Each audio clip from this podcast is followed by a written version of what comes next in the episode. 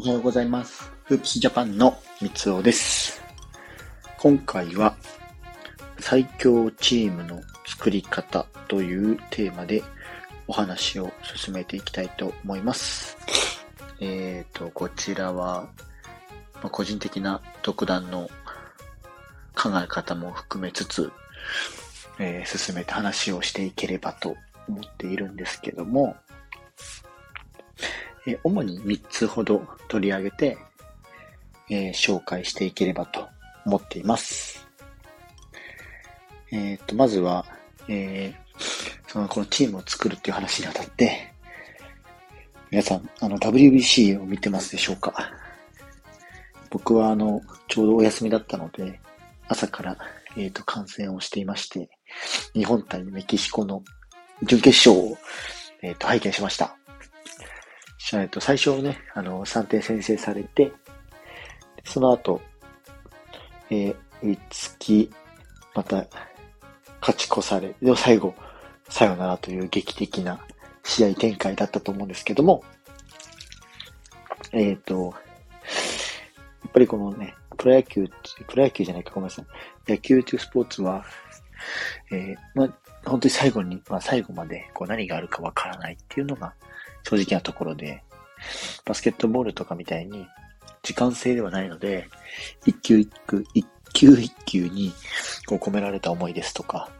そういったので、試合を本当に大きく分けるなっていう印象が改めて残りました。なので、えーこのあたりもですね、えーそのチームを作る上での大切なことっていうのを取り上げていければと思っているので、えー、まあ、この、ちょっとバスケットボールも絡めつつ、紹介していければなと思っています。で、えっ、と、その最強チームを作る上での、えー必要になってくることが、え3つ、今回ちょっと取り上げてみようかなと思います。1つ目は、え弱点を補える仲間を集める。2つ目が、え得意なことのバリエーションが豊かなチームを構築する。三つ目が、全員が自分ごととして捉えるチームを作るっていうところで、この三つを取り上げていければと思います。えー一つ目ですね。一つ目はこの弱点を補える仲間を集めるっていう点なんですけども、えーやっぱりこの自分の、自分らしさ、自分の価値っていうのは、やっぱり相手にはない部分も持っているっていうのが特徴的になってくると思います。なのでそこをこううまく弱点を補いつつ自分らしさがうまく噛み合わさるところ、噛み合わさることでこう物事を進めていく方が確実に、えー良くなりますし、チームとしても強くなるかなと思います。で、この辺はですね、やっぱりあの、えー今回の WBC なども見ていてすごく感じるんですけども、まあえーまあ、弱点というか、自分ができるできないっていう部分が確実にこう出てくると思うので、そこをチームとしてつなぎ、えー勝利に導くっていうのが非常に大切な部分になってくると思うので、なのでですね、そのあたりはですね、えー弱点をこう補える仲間っていうのを集めるのが大切になってくるかと思います。えー二つ目、得意なことのバリエーションが、こういう、バリエーションを豊かなチームにしていくっていうところなんですけども、えーやっぱりこうチームとしてこう活動していく上で、目標設定、えーっと、まあ、また WBC の話になっちゃうんですけども、えー優勝を目指すチームとして勝ち上がっていって、優勝を目指すっていう、え目標があったりですとか、ビジネスとかにおいても、うんと、あ、スポーツだけじゃなくてビジネスにおいても、えー何年後、5年後にこういう売り上げを達成したい、この目標に向かってやっていくっていうの、例えばこう、えー目標をチームに共有したとして、そのゴール、目指すゴールに価値があると、えー価値があることによって、それをこう本気で信じてくれるっていう仲間を増やすと、またその、えー得意なことのバリエーションにつながってくるんですけども、本気でこう信じている仲間がいることによって、えーその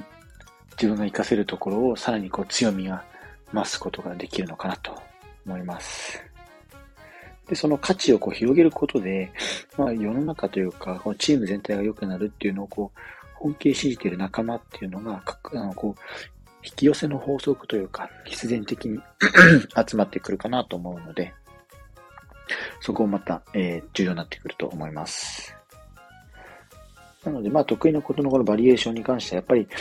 えっ、ー、と、仲間のこう強みが一つ一つ違うっていうのは、えー、なおのこと、素晴らしい点になってくるのかなと。素晴らしいというか、まあ、チームを作っていく上で大,、うん、と大切な部分になるかなと思うので、この仲間のこう強みが異なるっていうのを、まあ、それぞれの強みを活かせる、えー、部分を、えーまあ、それぞれの強みを活かせるチームを構築していくっていうのが重要になる、鍵になってくるかなと思います。まあ、例えばこういうふうにですね、仲間仲間のこの強みの部分を、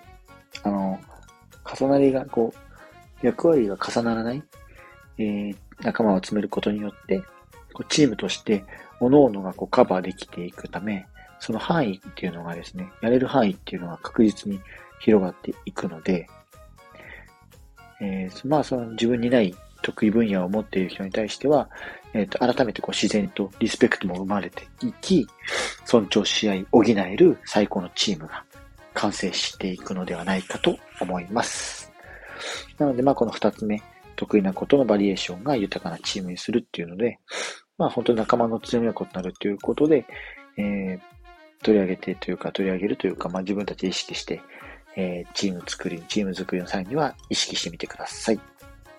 で、三つ目なんですけども、三つ目は、えー、全員が自分ごととして考えられるチームを作る。まあ、その、やっぱり自分らしさが生きているっていうのが、えー、こう最大のこう、チームとしても良さが生まれてくるかなと思うので、なので、最強のチームっていうのはやっぱ自分、全員、チーム全員一人一人が自分らしさが生きている状態を示すっていうのが、えー、大切になってくると思います。なので、チームの、えー、仲間を信頼するですとか、こう、そのありのまま、自分自身のままでいられるですとか、えー、自分がこのチームにいる意味っていうのを、えー、えっと、それぞれで自覚してもらって、で、自分ごとで捉えると、より強み、強みというかチームが強くなっていくのかなと思います。なので、まあ、例えばこのね、チームというか、強みの活かせる部分でメンバーが揃うことによって、えー、怖いものなかったりとか不安っていうのをこう取り除いて、お互いの強みを活かして、弱みを補っていける関係性を構築することができる、できるようになると思いますので、こう自分事として捉えられる仲間を集めるっていうのも大切になってくるのかなと思います。まあ、えっと、このチームだったらね、あの、確実にこうやり遂げられるっていう、こう、信じられる自信を持つ、チームとしても自信を持ち、個人としても自信を持っているパワーをこうもたらしてくれる環境っていうのも、えー、大事になってくると思うので、ぜひこのチームを作っていく上では、えー、大切な部分になってくるので、ぜひ意識してみてください。まあ、あの、えっ、ー、と、WBC の時にも、あの、メキシコ戦で、えー、試合後の大谷翔平選手がインタビューを受けていて、で、えっ、と、自分がこう打つことによって、えー、次の4番のその吉田選手のホームランが生まれたりですとか、えー、最終的にこうサヨナラ打につながってで、これもまた大谷選手が出ることによって、えー、次の、えー、つないで、えー、吉田選手の次につながり、えー、村上選手が最終的に、えー、タイムリーで、えー、さよなら逆転勝ちっていう風になっていったので、なので、まあ、こう、それぞれの役割を担いつつ、信頼していくっていうのもすごく大切になってくるっていうのを改めて感じたので、今回はこの最強チームを作る上での大切なこと3つっていう形で取り上げてみました。えっ、ー、と、まあ、個人的には、そこで、えー、村上選手、5番の村上選手なんですけども、えー、今大会というか、この日の試合も、このサヨナラ打が出るまでは三振ですとか、えー、あ、えー、ヒットとかも出てなかったので、このあたりを、まあ、あの、なんて言えばいいんですかね。栗山監督が信頼、本当にメンバーを信頼して、代打を送らずにそのまま村上選手を打席に送ったっていうのも、この信頼の部分につながってきているので、なんか見ててすごく面白かったなと思いました。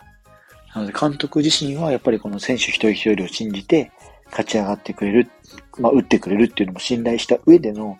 この打順だったと思うので、その、そこのこう、これそれぞれの強みを活かすことができた試合だったのではないかなと思います。なので今回はこの最強チームの作り方っていうところを、まあ、WBC も絡めながら、えー、進めと話をさせていただきました。まあ、スポーツだけじゃなくて、ビジネスなんかにも捉えられるかなとは思いますので、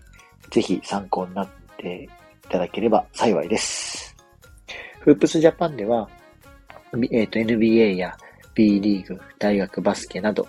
まあ、バスケットボールに関する情報ですとか、えー、スポーツ関連に、スポーツに関する情報なども配信しております。日々配信しております。概要欄にリンク貼っておきますので、ぜひチェックしてみてください。以上、フープスジャパンの三つでした。それではまた。